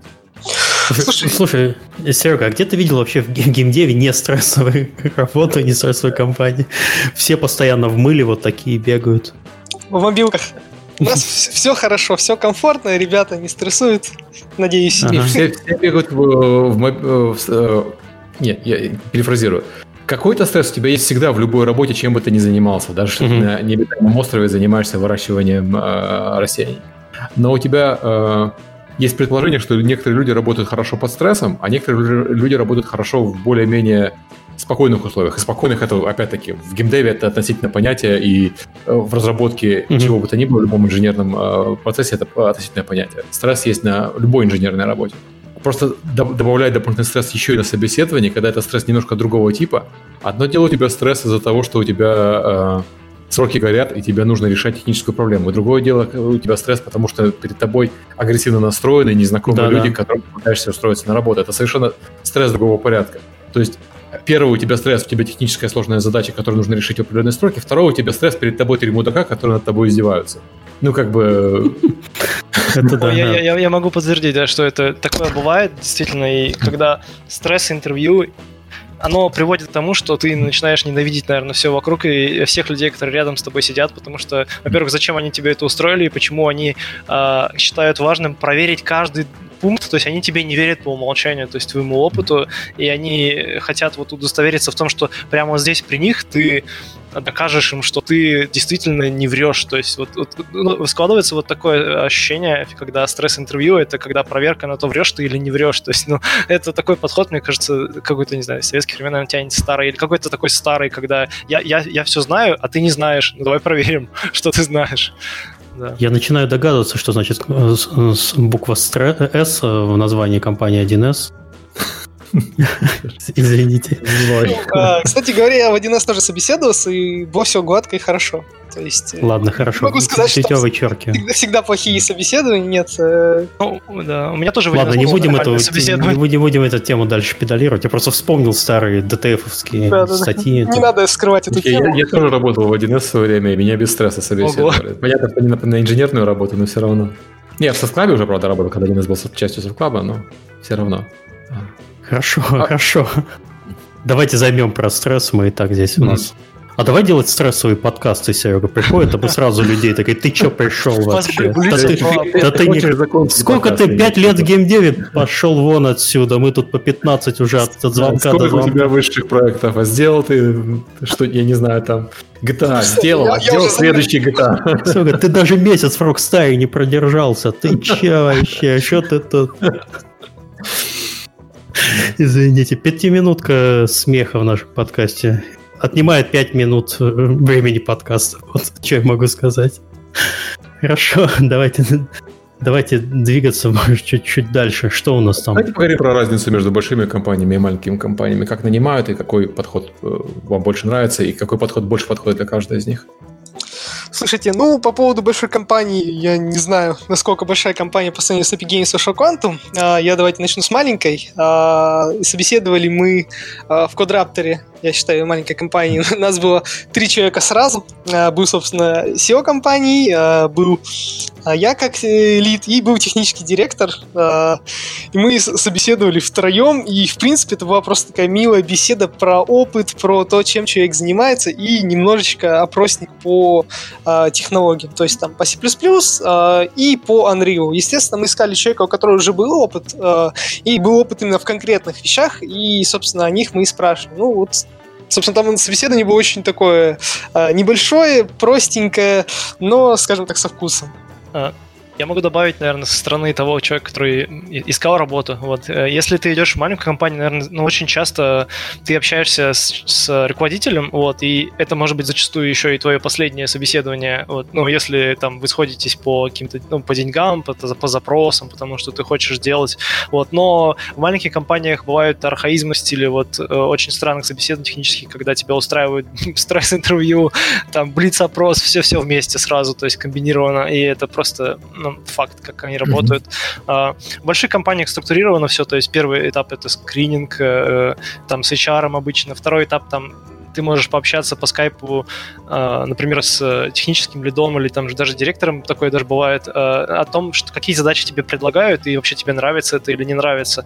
Ну, вот. И третий этап, там, ну, бывает зачастую, если это какая-то компания не знаю, в другом городе или в том же самом это онсайт, когда тебя приглашают в офис, и, ну, вот начинается несколько подряд интервью технических, э, ну, э, в плане, там, тебя спрашивают по технологиям, по, про твой опыт, там, про, возможно, тебе дадут какую-то задачу порешать, там, про, э, ну, она не обязательно будет рабочая, чаще всего она не будет рабочая, к сожалению, но и дальше, в третий, последний этап, это, возможно, уже этап, когда ты, например, с головой студии разговариваешь, или ты разговариваешь опять с HR-командой, когда там вы утрясаете все, что какие-то, а, ну, то есть какие-то уже формальные, да, такие вещи, то есть э, э, сколько тебе будут платить, там, например, там, и условия контракта, в общем. Вот, я думаю, а, в этом разница. Ну и, конечно, большая компания, это как с большим количеством людей общаешься, можно составить какую-то характеристику себе и поспрашивать людей о о том, что они вообще делают, и, и будешь ли ты с ними работать, и э, какие задачи они, они тебе предлагают. И э, можно еще спрашивать, э, но скорее всего, не, нельзя ожидать, что тебе расскажут все, особенно если там куча NDA, то потому что ты узнаешь максимум то, что, наверное, написано в описании там, или где-то ты об этом, если услышал, что вот делается там, не знаю, какой-то новый редактор, новая игра, Fable 4 вот сейчас делается, кажется, да? Ну, ты узнаешь об этом, но ты, скорее всего, мало чего узнаешь, что это еще там на техническом уровне. Это сложно рассказать, и... но можно поспрашивать, тем не менее. Слушайте, такой вопрос по... Э, мы обсудили много чего, мы не обсудили вопрос, как торговаться про деньги. И э, мне кажется, это... Э, слушайте, многих волнует. Я по своему опыту заметил, что э, компания обычно озвучивает вилку, да, когда ты э, ищешь вакансию, там озвучена вилка, зарплата от и, и до. Или зарплата от. Э, иногда зарплата до, но это реже. Обычно или от и до, или зарплата от. И потом компания тебе предлагает какие, какую-то сумму денег, которую она считает э, хорошей. вот что я по себе заметил, всегда можно торговаться. Если тебе уже предлагают э, вакансию и предлагают должности, предлагают деньги, означает, что ты им нравишься, и означает, что можно торговаться. У вас э, есть какой-то такой опыт? А, есть опыт э, вообще вот с social квантами. Сначала собеседование, потом человек уже сам HR называет ту сумму, которую хочет. Я вообще э, за то, чтобы человек называл именно ту сумму, которую он действительно хочет, то, которая, mm-hmm. та, которая ему будет комфортна. Иначе, допустим, вот через месяц он придет и скажет, блин, что-то мне мало хочу еще, и вот так это будет, это тоже не очень получается. Вот. А, и всегда хочется, чтобы человек пришел на те комфортные условия, на которые он хочет, чтобы было спокойно работать, чтобы он не переживал за то, что его там, зарплату занизили, что-то такое. То есть э, mm-hmm. прям как торговаться я не знаю, но я считаю, что надо звучить то, что ты хочешь, то, чего ты ожидаешь. А, ну, я могу сказать, что, наверное, интересный кейс добавлю. Вот я собеседовался в эти, ну, там, Ubisoft, там, Rockstar, и а, с ними, даже, ну, даже если вот ты человек, который там, ну, делал вот инди-проект свой, например, там, да, или ты работал там, не знаю, в, ну, не такой известной компании, как бы есть какие-то узнаваемые очень бренды, да, вот сейчас как Epic Games, например, или есть менее узнаваемые бренды, там, никто, может, не пойдет работать, э, я не знаю, в какую-нибудь э, очень малоизвестную китайскую компанию сейчас, то есть вот в сравнении, если есть выбор в другую идти. И но когда тебе делают офер, э, такая компания, надо понимать, что э, ты, ты вот не маленький такой, а компания такая большая, и если ты будешь что-то там по условиям контракта разговаривать, они сразу откажутся от с тобой от э, дальнейшего общения. Ты с ними, скорее всего, прошел уже три этапа в собеседовании, если это какая-нибудь большая компания. Они потратили на тебя кучу времени, если ты им уже идеально подходишь, и все команды говорят, да, давайте его берем, то если э, ты просишь там увеличение там, ну, условий контракта, там, не знаю, зарплаты, то же самое, там, несколько, ну, не в несколько раз, там, на, какие, на какой-то там хороший процент, вот, в пределах вилки, которую ты нагуглил, там, где-то успешно или кто-то тебе рассказал, то в этом ничего страшного нет, и нужно такое пробовать. В крайнем случае тебя откажут, но, и, и скорее всего, придется тогда согласиться на условия, э, которые были изначальные, да, либо совсем уйти в другое место, но mm. это не, это, это неплохой шаг, это всегда шаг, который надо прощупывать, ну, и, и я так думаю, потом, можно прощупать так, что тебе скажут, нет, это слишком много, у нас получается только там лид разработчики с десятилетним опытом, но тем не менее они не откажутся от твоего оффера. Вот. Да, да я, я заметил по себе, что, опять с западными компаниями хорошо работает вариант не давайте мне больше денег, или я нафиг уйду от вас, а я бы чувствовал себя более комфортно, если бы моя зарплата была вот такой вот. И это вот как раз тому, что э, э, сказал Максим. То есть человек должен чувствовать себя комфортно, компания понимает, да. что он должен чувствовать себя комфортно, и нанимают они человека не на год, обычно, да, нанимают все-таки на несколько лет, и э, они тоже чувствуют, будут себя чувствовать комфортно, если их сотрудник э, доволен э, компенсацией и не будет искать новое место работы сразу же после того, как наймется сюда. Возможно, я бы перестал поджигать машины на парковке около офиса. Тогда было бы было бы совсем неплохо. Я ни на что не намекаю, но я просто тебе хочу сказать, что вот к тому, что добавить к тому, что Петр сказал, как э, кандидат, э, если вы прошли собеседование, у вас очень много, э, как называется, силы на переговорах, как, как это правильно сказать по-русски? Э, leverage. Да, leverage, я просто понять русское слово ваша позиция на переговорах, она достаточно сильная становится, как только вы прошли все собеседования. И деньги, хотя понятно, что у каждой компании есть бюджет, у каждого подразделения есть бюджет, они не могут вам просто дать в три раза больше денег, чем э, они предложили. Вот. Э, но какое-то повышение они обычно могут сделать. Потому что, как mm-hmm. правило, у них есть какой-то еще дополнительный бюджет, или есть возможность этот дополнительный бюджет получить. И если просить денег вежливо, но настойчиво, а не э, там или мои, мои условия, или я не пойду. Это тоже, если, или мои условия, или не пойду, это еще плохой показатель, потому что работать с таким человеком не очень приятно в дальнейшем будет. То большинство компаний на это пойдут.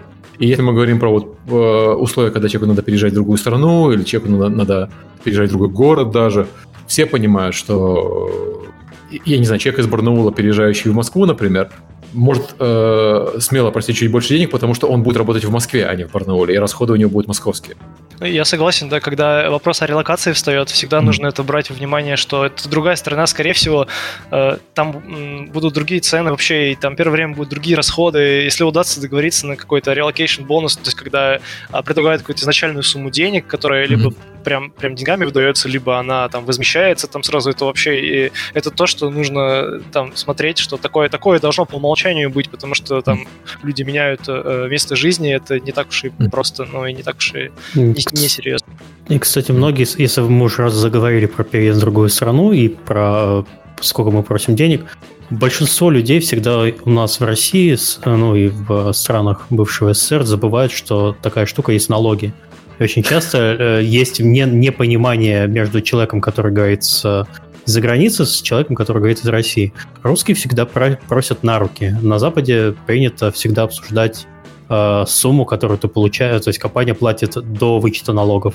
То есть ты потом еще должен за, с этого налоги заплатить. И у многих просто иногда такой э, происходит переключение в мозгу, когда они приехали, а получают они гораздо меньше. Это, это, это вроде как э, даже не мелочь, но такая неприятная особенность. Люди здесь э, обсуждают именно зарплату, э, то, что прямо ну, с, до, с, до, до вычета налогов обсуждается. Ну да, если ты приехал, например, в Европу, то у тебя ты получаешь ровно в два раза меньше в большинстве стран, чем э, твоя зарплата, потому что налоги да. страх. Ну, э. Но мне кажется, это это такой самый очевидный вариант, но Миша, это, Миша прав, его надо проговаривать и продумывать перед тем, как... Э, Нет, я просто постоянно тоже с этим сталкиваюсь. Люди как бы... Э, есть легкое непонимание. Э, есть, моментов. Э, да, лайфхак, наверное, хороший, когда, если речь идет об иностранной компании, и ты человек из другой страны, и тебе, скорее всего, не называют вилку, потому что ее нет, и ты ее не знаешь, надо как настойчиво, вежливо просить э, ее сказать, то есть потому что э, обычно просят сказать человека, который, э, то есть кандидата, то есть сколько примерно ты там хочешь или сколько ты вот хочешь зарабатывать, ну, тебе столько и предложат, если ты пройдешь, вот, но надо попросить вилку настойчиво и ссылаться на то, что ты не можешь понять и рассчитать, и вообще э, желательно, чтобы тебе посчитали и тебе отправили, сколько они могут тебе предложить, то есть это довольно важно, и думаю, так, так и надо поступать, вот, это так больше э, шансов э, и гибкости больше, то есть в плане переговоров, вот, улучшения условий там, контракта, договора. Я бы на месте соискателя не называл те деньги, которые он хочет э, получить, потому что, как правило, э, он не имеет понятия о том, какой бюджет на эту э, вакансию. Если ты переезжаешь, опять-таки, в другую страну, в другой город, ты не знаешь, какие там э, ставки, и всегда можно на это ссылаться. Э, на то, что компания лучше знает, сколько она готова платить за э, человека на этой позиции. Потому что тогда у тебя есть возможность, собственно, эту цифру, по этой цифре торговаться, как Петр правильно заметил. А если ты называл свою цифру сразу, то торговаться уже будет сложно. Будет выглядеть очень некрасиво. Если я попросил одну сумму, а теперь, когда на нее согласились, прошу другую. Так что тут танцуем вокруг цифр. Угу. Все как, все э, как В комментариях еще правильно заметили, что когда на Западе называют зарплату, это зарплата до налогов за год обычно, а не за месяц. Да, это тоже такое есть. И, и кстати, для, что, ну, это не, не то, что западные компании такие злые не хотят вам сказать, сколько вы на руки получите, они не знают. Потому что ваши налоги зависят от кучи параметров. От того, есть ли у вас дети, работает ли супруга, сколько получает супруга, есть ли у вас какие-то дополнительные источники доходов, вот, э, есть ли у вас какие-то налоговые льготы, это может сильно разниться. Нет, ну в принципе налоги, стак, налоговая ставка, она всегда одинаковая, но просто потом ты можешь еще вернуть э, раз в году, э, тебе налоговая может отдать деньги. Здесь как, какая налоговая ставка одинаковая? Ну, о чем ты говоришь? Ну, у тебя в Голландии, у тебя как минимум есть, э, из-за того, что ты иммигрант, ты первые два года живешь, у тебя как минимум скидка есть на соцстрах э, в Голландии. Потом у тебя... На страховку медицины нет, такой скидки нет. У меня просто 30% зарплаты не облагается налогом. Ну, вот, вот, это, вот это, это вот. не скидка, Миша. Ну, нет, есть всякие штуки. Нет, я, я в том смысле, что э, работодатель, я хотел подчеркнуть, думаю, что работодатель не знает, сколько ты в итоге получишь, потому что ты э, раз в году можешь, вот у меня, я, например, раз в году получаю 660 э, евро за то, что жена не работает. То есть неработающий супруг, это тебе налоговая, вот ты весь год ты платишь налоги, потом в конце ты это подбиваешь, э, есть налоговые консультанты, которые за небольшие деньги тебе все это заполнят, они знают местное законодательство. Ты им платишь сколько-то денег, они там заполняют все бумажки. Были ли у тебя дополнительные расходы на медицину, например, это тоже можно вернуть. Участвовал ли ты в каких-нибудь благотворительных акциях? Это тоже можно все вернуть. Не знаю, ты пожертвовал там деньги э, голодающим людям, это тоже можно потом вернуть. В разных странах по-разному. Так что да. Налоги с этого вернутся. Сами деньги-то не вернутся, налоги с этого вернутся. Да, да, возвращается на, э, налоговая возвращает mm-hmm. то, что, то, что тебе это. Все. Так что да, да, давайте не будем на этом заостряться. Про деньги, конечно, приятно поговорить. Да. Ну. да. Про, про деньги это приятно, а про налоговую еще вдвойне приятнее. Да, мы еще затронули такую тему, вот э, можно рычаги вот эти давления какие-то есть, ну, не, это плохое слово давление, но тем не менее, когда можно там просить больше, меньше или какие-то условия для себя лучше выбивать, но, э, наверное, надо понимать, из чего они исходят, то есть, может, они могут исходить там из опыта, там, если там человек зашипил 4 подряд AAA игры, там, и сделал там много докладов на GTC, на конференции или там на любой другой, то он может это использовать давление, ну, хотя это уже другой уровень, но тем не менее, или он просто а, у него есть там пэт-проект, э, э, ну, а, какие-то хобби-проекты, которые можно подавать. Вот компания там зарабатывает новый рендеринг-движок, не знаю, и ты вот, в свободное время занимался такими проектами. Ну вот надо это подавать вот как то, что у меня оно есть, а у вас нет, как бы давайте попробуем поговорить э, то есть вот об этом. То есть это, э, ну, то, э, искать свои плюсы в том, что вы делали, то есть, да, и как бы там, или кто-то, может быть, писал, у него есть рекомендации хорошие или что-то такое. То есть это все э, вещи, которые можно о которых можно и нужно говорить, то есть что э, особенно когда речь вот идет о формализации каких-то деталей там контракта, если все остальное нравится. Да. Но мы же знаем, кстати, что очень э, очень сильно, потому что этот проект показывает как человек может работать, если ему никто не мешает. Потому что если ты смотришь на то, как ты работал в другой компании, там могли быть другие условия. Коллеги могли делать что-то не так, руководство могло делать что-то не так, планировать могли менять постоянно что-то. Но если у тебя свой пэт-проект, тебе не на, не на кого пенять. Миша, извините, я перебил. Да не, я, я уже потерял мысль. Все, спасибо. Окей, мы проговорили, что мы считаем, что тестовые задания, уровень олимпиадных задачек — это очень экстремальная штука, и надо ее применять очень осторожно. Не значит, что нельзя совсем применять, но очень осторожно, да, потому что она не всегда показывает э, знание человека, она показывает просто его, его умение решать олимпиадные задачи. да? IQ-тест. Ну, это, это, это прям очень зависит от проекта, на самом да. деле. На самом деле, я бы не отказался в свою команду одного олимпиадника заиметь, например. Э, чтобы матч 3 оптимизнуть. Ну да, я понял, что ты имеешь в виду, да. Ну, ну, я, я, я имею в виду, что на короткой дистанции. Надо применять осторожно. Это, э, я не говорю, что их не надо применять, я говорю, что их надо применять осторожно, потому что они имеют свои ограничения. Ну да, поэтому надо, я думаю, четко цели ставить э, на собеседовании, проговаривать с кандидатом, что мы именно имеем вот такую позицию, именно с такими требованиями надо, то есть иметь в виду, что с тебя будут спрашивать именно это, и это будет применено в работе, mm-hmm. а не просто так. Mm-hmm. Давайте поговорим о том, как готовиться к собеседованиям? А, да, ну я, я могу начать, наверное. Как готовиться к собеседованиям? А, ну вот в идеальном мире, конечно, готовиться это когда ты приходишь, рассказываешь про себя, ты говоришь, я могу решать вот это, компания тебе говорит, они, а мы вот хотим решать вот это, и если у вас есть точки пересечения, то все хорошо, и если это подтвердило там еще 4-3 человека, например, в случае большой компании, значит, ты принят на работу, все хорошо. Вот. Как э, происходит это в реальности? Ну, к сожалению, есть эти этапы, когда там стресс-интервью, экзамен и так далее, про которые мы говорили.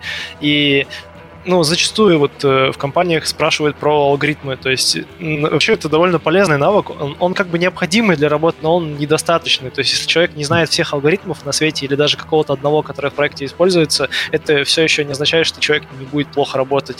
А, здесь, я думаю, важно очень иметь а, понимание наверное, технологии, которые ты используешь. Чаще всего такая технология, там, одна или две, которые человек там, применяет на проекте, вот он в ней разбирается, на текущий момент это его состояние э, в голове, вот он знает про нее что-то, он может там без э, заглядывания в документацию сказать что-то по ней.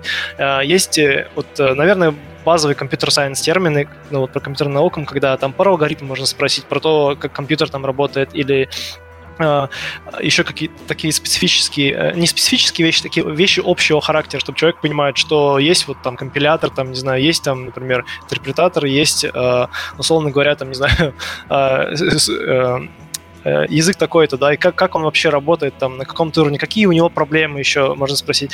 Но про подготовку, э, вот здесь, э, ну, важно еще а, то, что вы написали в резюме. То есть, если в резюме что-то написано там о, не знаю, ray tracing е, например, который сейчас у всех на слуху, ну, наверное, если человек что-то с ним делал, а, и кто-то захочет спросить, тема это горячая, вот, и нужно уметь объяснять, что ты делал. То есть, в первую очередь, это еще и рассказ о своем опыте. Я бы сказал, что на него надо, ну, к нему надо готовиться и как-то понимать, что ты будешь рассказывать и почему это вообще релевантно. То есть э, не нужно рассказывать, я думаю, нерелевантные вещи на позицию, на которую ты идешь. И если ты идешь на позицию разработчика движка, то, может быть, не стоит тебе рассказывать про то, что ты был веб-программистом, например, это не особо будет актуально. То есть и уметь отсекать опыт лишний. Э, Опытный лишний. пользователь Excel и Word. Ну да, то есть вот такие вещи, они просто не нужны становятся сами по себе. А, Максим? А, на самом деле я хочу добавить, что лучшая подготовка к собеседованию это работа как для себя. То есть э, есть, допустим, некоторые кандидаты, ну, в принципе, сотрудники, которые ленятся работать, э, не хотят развиваться. Нет, э, это не стоит так делать, потому что никогда не знаешь, что тебя спросят на собеседовании. На самом деле их очень много различных собеседований, очень много разных вопросов, э, и самый лучший твой, скажем так, напарник в собеседованиях это твой опыт, который ты прошел на предыдущих работах. Вот, а, то есть нормально делай, нормально будет, как говорится. А, кроме того, а, как еще можно подготовиться к собеседованию? Естественно, стоит читать вакансию, что там написано. Допустим, если там, из последних, что я видел, допустим, было бы плюсом что-то знать про нейросети, хорошо бы посмотреть, что это вообще такое нейросети. Даже если ты не имеешь опыта, ну, естественно, стоит э, озвучить, что э, опыта не было в нейросетях, но ты посмотрел, ты разобрался, ты смог. Вот это на самом деле уже большой плюс будет для кандидата. Угу. Я от себя хочу добавить, э, что очень важно на собеседование прийти и знать про компанию, в которой вы собеседуетесь. То есть не просто погуглить, что она делает и чем занимается, а посмотреть э, выступления, может быть, какие-то были лидов э, или технических специалистов этой компании, чтобы понимать, вот ты приходишь в компанию, я не знаю, которая делает шутер, Э, и посмотреть, на каком движке он делает, посмотреть, может быть, они выступали, рассказывали, какой у них бэкэнд, чтобы понимать примерно, какие проблемы у них есть и какие проблемы, с какими проблемами, э, про какие проблемы тебя будут спрашивать. То есть ты понимаешь, что ты приходишь в компанию, у них сетевой шутер, и у них проблемы, у них сервера падали последние два месяца. Наверное, они тебя ищут, чтобы ты им помог сделать так, чтобы сервера не падали. И стоит подготовиться к этим вопросам, и стоит подготовиться к тому, что они про это будут говорить. Ну и общие понятия о том, что а, я прихожу в вашу компанию, я знаю, что у вас там, вы, у вас офис там-то, у вас работает плюс-минус 500 человек, вы занимаетесь тем-то и тем-то, тем-то, это тоже всегда позитивно влияет. Это означает, что человеку не все равно, где работать. А, кстати, да, это же очень просто, потому что, ну, игровая компания, ты можешь просто сесть и поиграть в игры этой компании. Э, очень приятно, когда вот, не знаю, очень часто сталкивался, когда люди приходят на собеседование, а ты у них спрашиваешь, а простой вопрос, а в какие игры в нашей компании вы играли? Очень много людей просто не в зуб ногой, что вообще, что здесь, какие проекты и что про них можно сказать. Очень приятно, когда кандидат отвечает, что да, я играл в эту, в эту и в эту игру, я, я знаю, что там происходит. Я, кстати, считаю, что человек должен поиграть. В... Не, не значит, что вам должна игра понравиться, но вы должны поиграть да, да, да. в проект или два компании, к которой вы приходите, потому что, ну, а как же иначе? Вам теперь, вам потом этот проект делать. Я думаю, что в больших компаниях очень любят спрашивать вопрос, почему именно к нам. Вот, а, то есть именно это, ответ на этот вопрос, он, ну, может скажем так, вам многое самому дать понять вообще, а вам хочется туда или нет. Если нет какого-то четкого ответа, возможно, интересует просто только... А, возможно, человек пришел ради того, что тут бренд, то есть ему хочется вот рядом быть с этим брендом, но не а, делать что-то там, потому что он не сам понимает, что он может предложить, что он будет там делать. Но такой вопрос очень часто задают вот э, в плане, что почему к нам, почему именно, э, а что хочешь делать, то есть э, и вот и хотят, наверное, слышать что-то ну, более-менее конкретное тоже в ответ, что вот хотел бы заниматься тем-то, тем-то, например, не просто просто, что, ну, мне нравятся ваши игры, конец ответа, это плохой, наверное, ответ. Мне да, нравится, как вы платите деньги. Я, я понимаю, что большинство людей, особенно когда это первая работа, вопрос дурацкий, я просто хочу кушать. У ну вас есть деньги. Да. Но на самом деле... Мы можем быть полезны, друзья. Вы меня кормите, Я, я на вас работаю. Да. На самом деле всегда полезно смотреть на шаг вперед. Вот я хочу пойти в эту компанию, а не в эту компанию, потому что мне кажется, что у этой компании большой потенциал, и у них этот новый проект, который они делают, он может вырасти, и э, вот это будет круто для меня. Или я хочу пойти в эту компанию, потому что они, у них сейчас проблемы, они занимаются машинным а, обучением, я считаю, что машинное обучение это большая перспективная технология, я хочу заниматься машинным обучением сейчас, пока кто-то этим занимается, э, у истоков как бы стоять. И не надо выдумывать такую э, вещь, надо просто подумать немножко, вот почему именно я бы хотел работать в этой, а не в этой, если бы у меня был... Я понимаю, что многие э, соискатели чувствуют э, себя, как будто у них нет выбора. Но представьте, если бы у вас был выбор. И выбор у вас на самом деле есть, это просто кажется, что его нет. Я хочу на- запилить корзину в Epic Game Store, например. У меня прям passion к этому. Я уже два года к этому... Ты провалил собеседование только что. Черт. Да, не стоит, да? Не, не стоит затрагивать такие вопросы. Нет, если скажешь, здесь такую тему, такой поднимешь вопрос, тебя сразу спросят, почему и почему это, а не что-то другое. Хорошо, я понял, да? Все, все, да. Я, я пошел плакать в углу тут.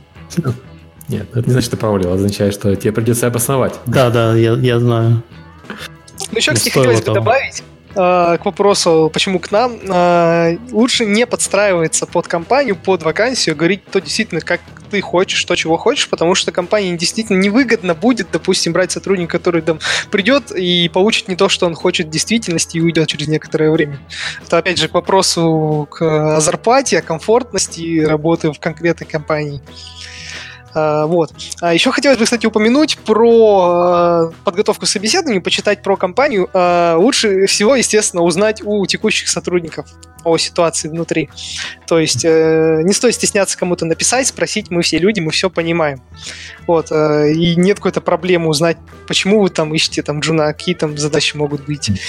А, потому что зачастую могут э, писать в отзывах компаний не совсем приятные вещи, хотя в действительности это уже давно нет. То есть также смотреть на срок. Возможно, равно стоит проверить. А, да, безусловно, стоит вообще читать отзывы, но и на них одних, э, как, как говорится, не выйдешь.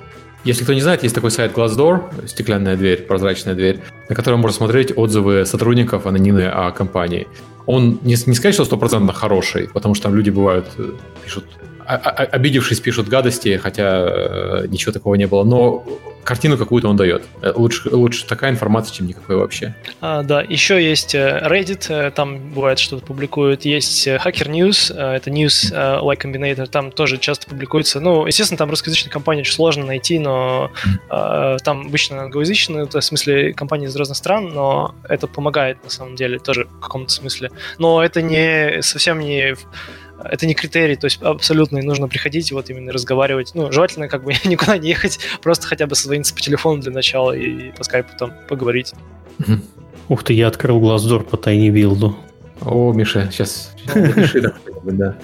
Кстати, нас в чате спрашивают про вопрос, кем вы себя видите через 10 э, лет или кем вы себя видите в такой компании. Это опять-таки это вопрос не из разряда э, дурацкий э, э, вопрос про психологию или экзамен. Это вопрос для того, чтобы компания могла понять, чем вам интересно заниматься. То есть ты приходишь в компанию и джуном, чем ты видишь себя, кем ты видишь себя через 10 лет? Ты говоришь, я хочу быть геймдизайнером, как Кадзима, и сделать свою игру. Они такие, окей, этот человек хочет расти в сторону геймдизайнера. Это хорошо, нам геймдизайнеры будут нужны. Или нет, это плохо, нам геймдизайнеры будут не так нужны. А другой человек говорит, я хочу быть техникал лидом на, на сервере. Хотя он пришел на ту же позицию джуна. То это тоже интересно. Видно, куда человек будет пытаться расти и пытаться э, развиваться. Это ну, да. пока позволяет планировать компании.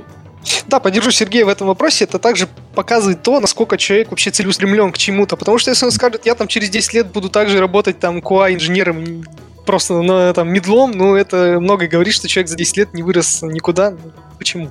Есть вопрос. А возможно, ему нравится, допустим, тестировать игры, да, есть такой вариант, но тут же опять э, компания смотрит, надо ли это. Да, и это не, всегда, это не всегда неправильный ответ. Иногда человек приходит, я хочу быть лучшим в мире медлом. Просто через, через 10 лет я хочу быть лучшим в мире медлом, а не просто медлом знаешь... В, и... в палате мер весов фотографии висит. Вот, ну, это, вот это middle. И все такие смотрят, боже мой. Лучший middle. Лучший. Да. Ну, не, не всегда же компенсация зависит от того, какая у тебя должность, как она у тебя звучит. Есть, особенно в крупных компаниях, компенсация у, у людей на ключевых, но плюс не, не, не самых важных позициях, она может быть больше, чем у руководителей вполне. Да, вполне, там и за стаж могут быть надбавки, всяко разные бывают, всякие системы и прочие вещи. А, кстати, еще хотелось бы сказать, э, что э, когда вы собеседуете человека, имейте в виду, что в любом ну, в какой-то момент он может стать вашим руководителем. То есть такое не исключено. Вот у меня был такой опыт, когда я собеседую человека, он через некоторое время стал просто моим руководителем. То есть, когда вы ищете себе... змеюку. Нет, на самом деле... Более того, скажу, у нас руководители собеседуют будущие его подчиненные. Это вообще распространенная практика. Ну да, я думаю, это очень правильно, когда так происходит, потому что вот эти люди, они непосредственно вот они выполняют, ну, всю э, такую работу, э, как это, механич... не механическая, скорее, это основная работа, да, такая технического характера. Кто-то пишет код, там, тестирует, смотрит, общается с другими людьми. И им нужно понимать, что человек, который будет за них ответственен в каком-то смысле, ну, даже в рабочем, да, как минимум, он тоже понимает на таком же уровне, как минимум, то есть, а лучше больше, то есть, еще иметь знания в других сферах, на все, ну, то есть, чтобы он мог как бы всех как раз под, э, планку поддерживать, да, а не просто, что человек пришел, и если он просто говорит, ну, пользы будет мало, да. Mm-hmm. Еще знаете, на что обращают внимание? Вот такое условное, э, но если у человека горят глаза, если ему вот что-то очень не вдохновляет. И знаешь, ты приходишь, ой, я прихожу делать мобильную игру, делать матч 3. А, это скучно. На самом деле, может быть, э, ты приходишь в мобильную, игру, в мобильную компанию делать мобильную игру матч 3, и тебя горят глаза, потому что ты хочешь сделать такую серверную технологию, которая тебе позволит э, этот матч 3, ну, потому что многие же игры онлайновые, э, скалировать до бесконечных размеров. Или, может быть, у тебя глаза горят, потому что ты считаешь, что все остальные геймдизайн пауэрапов матч 3 это говно, а ты хочешь сделать такой дизайн пауэрапов, чтобы вот игра запомнилась как Bejewel. Знаешь, то есть есть много причин, почему тебе может нравиться то, э, чем ты будешь заниматься, хотя со стороны это может казаться скучным. Именно поэтому ты же идешь этим заниматься, правильно? Да, все верно. Люди, собственно, в геймдев-то за этим идут чтобы кайфовать и делать чем-то. Потому что все же распространенное знание, что в геймдеве не самые высокие зарплаты по сравнению с остальными некоторыми областями. Да, да, хочешь, хочешь больше, больше денег, иди в банкинг. Вот там вопрос, да. кем вы себя видите через 10 лет на этой же должности в этом же банке, это правильный ответ. Слушай, интересно, сколько мы людей уговорили идти в банковскую структуру за все эти годы подкаста? Я надеюсь, что тех, кого мы говорили, им там хорошо. Ну да. А тем, кому не хорошо, пусть идут в геймдев. У нас весело. У нас весело, по крайней мере, да. А, окей, а, мы проговорили почти все по темам. А, вот у нас такой последний вопрос остался, который мне интересен. Как пройти интервью, не проходя его? Это кто-то вписал, и что это значит? А, да, я писал. Вот. Это, э, значит, э, какая была суть и мотивация у этого вопроса? А, есть вот стандартная структура интервью, когда ты проходишь там одно, два, три, пять, там, ну, и, в принципе, сколько угодно интервью в компанию, и тогда и, ну, и ты проходишь там в конце или не проходишь, сам понимаешь, что тебе подходит, не подходит, вот. Но ведь есть и подход, когда, ну, вот есть определенный уровень, когда у тебя знаний, там, экспертизы, опыта в области, когда тебя приглашают уже в компанию, то есть потому что ты делал определенные вещи, и ты делал, uh, там, например, их очень хорошо, и тебя многие знают, вот. И мне кажется, это способ, когда ты готовишься к интервью uh, уже заранее намного сильно, вот, то есть ты как бы, у тебя есть релевантный опыт, там, портфолио проектов, там, не знаю, блог, веб-сайт, сайт, там какие-то интересные технические решения, которые многие люди знают. И э, тогда как бы люди к тебя могут себе приглашать, и мне кажется, тогда может даже быть как бы ты фактически уже по умолчанию принят, если ты туда действительно хочешь, но а, но при этом тебе не нужно формальную, многие формальные вещи проходить. Вот. Мне кажется, такое возможно очень сильно, когда компания, или это стартап какой-то горячий, ну что, в принципе, возможно, в стартапы люди часто по рекомендациям же попадают, нежели по, особенно начинающие, нежели по какой-то формальной структуре интервью, потому что, ну, важна очень быстрота и найти правильных людей с, такими же идеями, с горящими глазами, нежели просто э, какую-то формальную там теорию собеседования применять, да, вот, и поэтому я думаю, что а, как бы, мне кажется, что идеально, когда ты развиваешься вот до такого уровня, когда тебя начинают приглашать везде, и тогда ты можешь уже выбирать, то есть это самое интересное, пожалуй, вот, в собеседованиях. Ну или вообще в поиске работы тогда, да. Ну, это на самом деле правильно про стартапы и про небольшие команды. Да. А иногда часто люди просто ищут, вот нам нужен кто-то, кого вы знаете. И вот чаще всего есть такие внутренние рекомендации, из людей, которые ну, просто активны в информационном поле. Поэтому мы вообще всем рекомендуем, э, пишите статьи, э, выступайте на конференциях, приходите в подкасты, занимайтесь развитием своего личного бренда, потому что в какой-то момент э, вы, то есть работа может найти вас, вы не должны искать, вы можете даже не искать работу. Я, ну, я... Банально вас загуглят, когда вы придете на работу, вас первое, что сделают, это загуглят вашу фамилию, посмотрят, что у вас э, есть. Да. Я примерно так и в Tiny Build попал, просто так и, так и получилось. Мы с Алексом познакомились, подружились. Потом, когда всплыл вопрос, когда как э, нужен маркетинг-директор, кого найти? А вон Кузьмич есть, мы его все знаем. Все прекрасно. Все такие раз-раз, подняли руки, давайте берем его. Все, вот э, это примерно так работает. Да, вопрос, да, вопрос со стартапами еще в том, что стартапы обычно ищут не, не всегда суперпрофессионального человека, но гибкого, потому что когда стартап начинается, не всегда понятно, чем это, это все дело закончится. И нужно, чтобы человек был чтобы человеку доверяли, это вот про, про то, что он известно, и то, чтобы у человека была определенная гибкость, чтобы он мог решать, может быть, не идеально, но большой спектр задач. Ты знаешь, Серега, у меня за год уже три раза направление деятельности менялось, потому что просто в каком-то месте горит, и кто, кто это будет делать, ну вот я как бы могу этим заниматься. То есть это нормально для небольшой команды. Хотя бы не назвал уже сейчас Tiny Build небольшой ком- компанией, нас уже там за 60 человек перевалило. У меня точно, это точно так же, хотя мы большая компания. То есть то есть есть определенный задача, есть просто нужен человек, которому ты доверяешь, чтобы его поставить, э, заниматься определенными вопросами. Вот, пожалуйста, ну, кто сможет.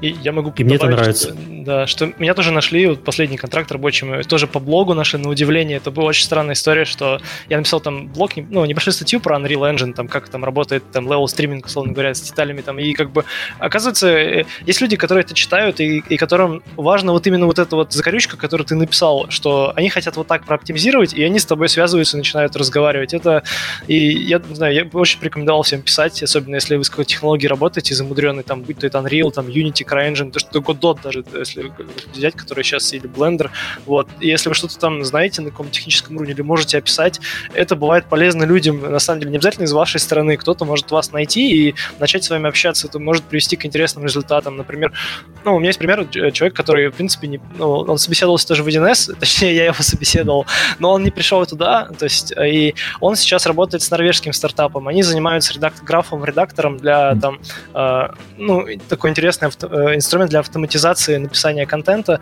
и он это туда попал благодаря своему, как бы, GitHub и благодаря тому, что он там писал статью, и, э, ну, это как бы у него очень здорово получилось, я считаю, и благодаря тому, что он что-то просто выкладывал, его нашли точно так же, и он начал с ними работать, то есть прекрасно, когда такое происходит, и делиться, мне кажется, знаниями очень полезно в этом случае. Мы так схантили, знаешь, сколько людей, когда мы работаем с компанией, посредником какой-нибудь, который предоставляет сервисы, и тебе дают чека, э, ну, сначала тебе дают, конечно, чек, который менеджер по работе с клиентами и так далее, но в определенный момент, после того, как ты с этим чеком, чеком повоюешь достаточно, ты получаешь доступ к техническому специалисту, который на самом деле все вопросы решает. И иногда выходит, что тебе настолько нравится работать с этим чеком, что вы его забираете себе, потому что вот почему бы и нет. Ну, у нас также в Сиэтле Майк э, Швабл работает, который безделом у нас сейчас занимается, бездев-директор. А он работал до этого в Microsoft и в Xbox. То есть он был нашим контактом э, по платформе Xbox.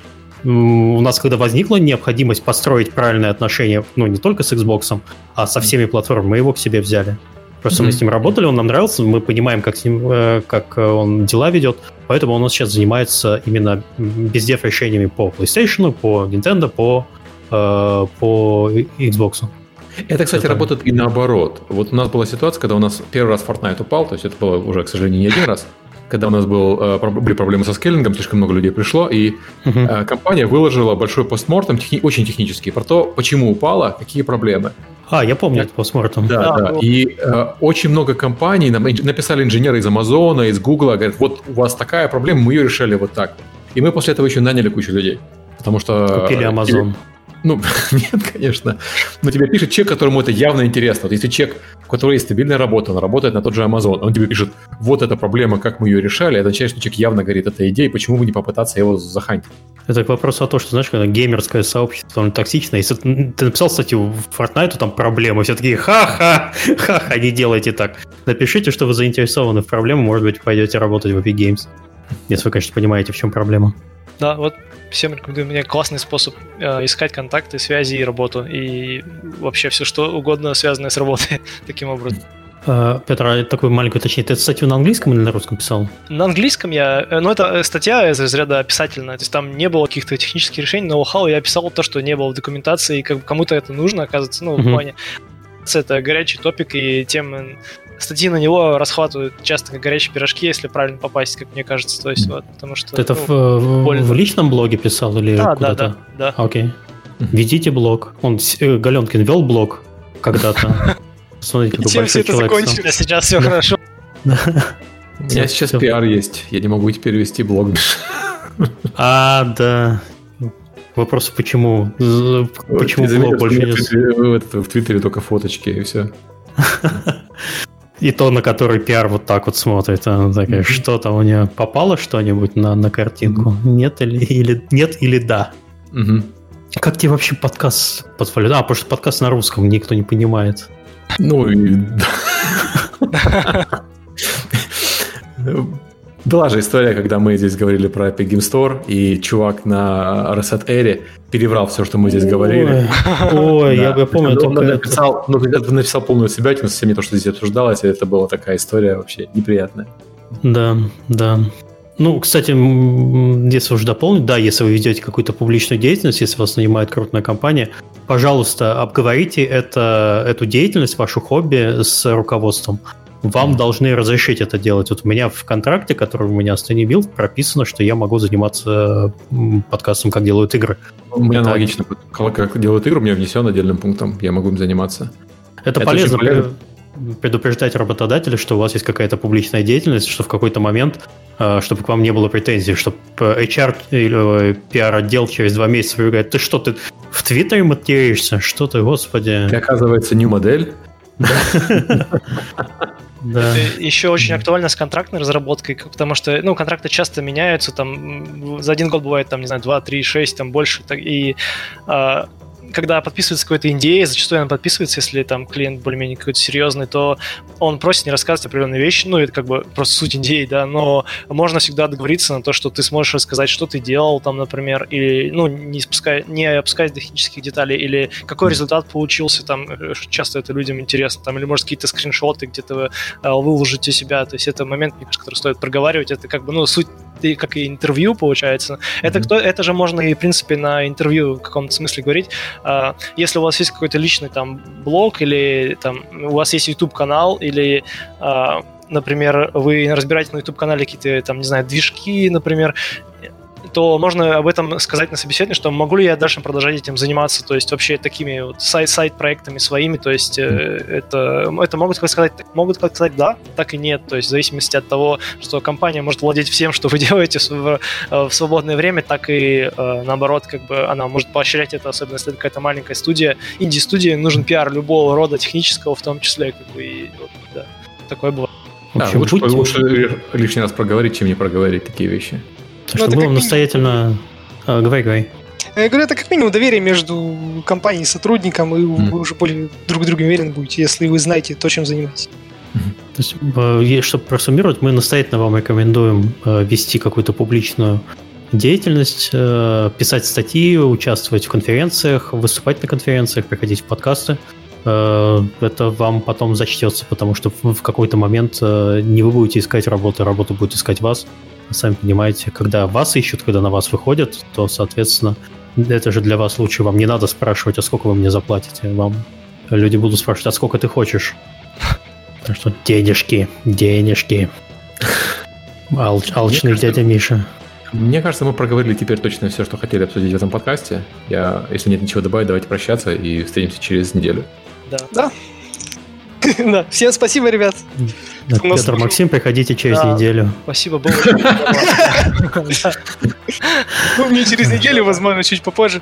Да, спасибо. Я традиционно напоминаю, что если вы э, хотите попасть к нам в подкаст и рассказать что-то интересное, это всегда можно сделать очень легко. У нас на сайте kdcast.com есть форма с обратной связи.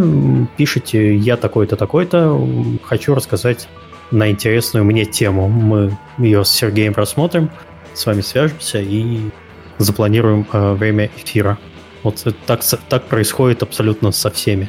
Э, да. Следующий... Под... А, говорите, Серег. Я хотел сказать еще раз спасибо Петру и Максиму за то, что пришли. Тема очень э, важная и получилось, по-моему, очень интересно. Да, нам тоже казалось, что это важно эту тему обсудить, и вообще ее состояние, и что ожидать, и это такая штука, которую вроде как все знают про нее, но при этом э, очень сложно понять, наверное, что хорошо, что правильно, что бывает, что не бывает, чего ожидать, там, какие инструменты есть, как вообще в этом начать разбираться, да.